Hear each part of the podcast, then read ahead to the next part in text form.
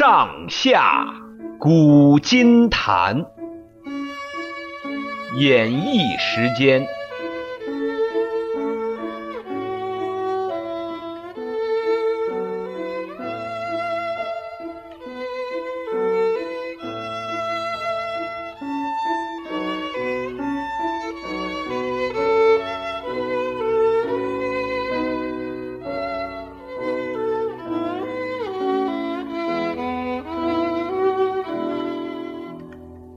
亲爱的听众朋友，大家好，我是演绎，欢迎各位收听《上下古今谈》。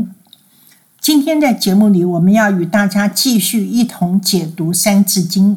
上一次我们读到《三字经》里的五味、五嗅与八音，同时也谈到了有关视觉的一些小趣事。这一次，我们就要来谈谈味觉、嗅觉与听觉。先谈味觉，人体的味觉接受站是舌头。大家一定都听过舌头上有味觉地图的说法，认为舌头前部是甜味区，后部是苦味区，中央是酸味区，而两侧是咸味区。不过，近代的研究发现，上述的味觉地图并不是事实。实验已经证明，味觉和味蕾的位置并没有明显的对应。也就是说，舌头上的任意位置都能够感觉到各种不同的味道，而且舌头上每一个小小的味蕾都有自己负责的特别味道。老子说：“五味令人口爽。”这里的“爽”字并不是爽快的意思，而是失去的意思。老子这句话说的是，嘴里一下子尝到了太多不同种类的味道。会让自己失去正确品尝味道的能力。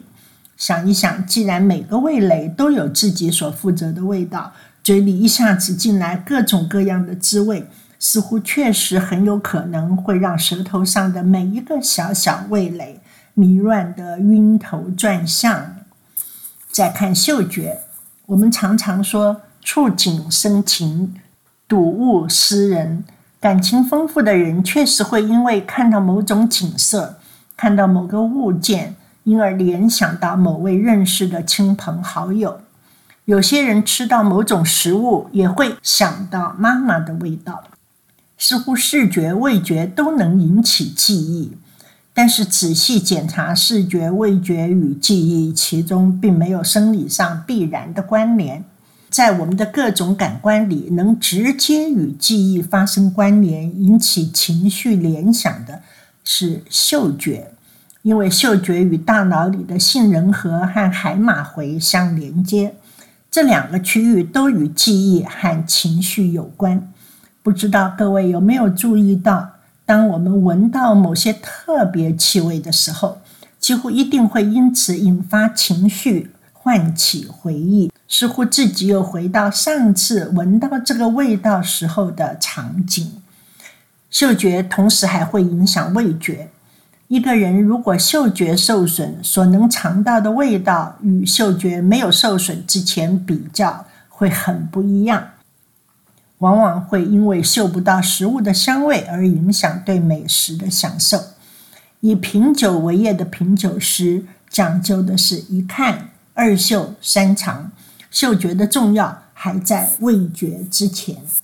前一阵子流行的新冠肺炎症状之一，就是会使得味觉与嗅觉失调，让人不但尝不到味道，也闻不到气味。中医有一个肺开窍于鼻的理论，非常准确地为我们指出，正因为新冠病毒使得肺气受损。所以会影响到人的嗅觉与味觉。最后看听觉，外面传来的声音经过一个人的外耳、中耳传到内耳，听觉神经在内耳将声波转变为神经冲动，传送到大脑皮层的听觉中枢，于是我们便听到了声音。有些人右侧的听觉区与大脑额叶最底部的脑回有问题。没有办法分辨音调，就会五音不分，属于先天音盲。听觉能让大脑分辨所听到的声音是不是熟悉亲切，所以我们听到亲人的声音或者喜爱的歌曲旋律，会有一种特别的感应。听觉还能提醒我们潜在的危机。一个人在听到汽车喇叭、火车汽笛，还有烟雾警报器的时候，都会有立即自我保护的反应。在我们的大脑里，这些应该属于噪音的声音，其实可以确保自己的安全。不过，就听觉来说，人类也愧对“万物之灵”这个称呼。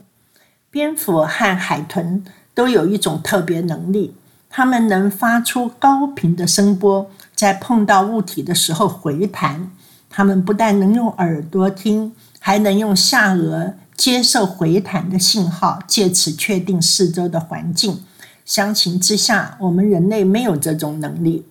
不过，人类在发现蝙蝠、海豚具有这样的能力之后，依样苗红发明了声呐探测器，到底挣回了不少面子。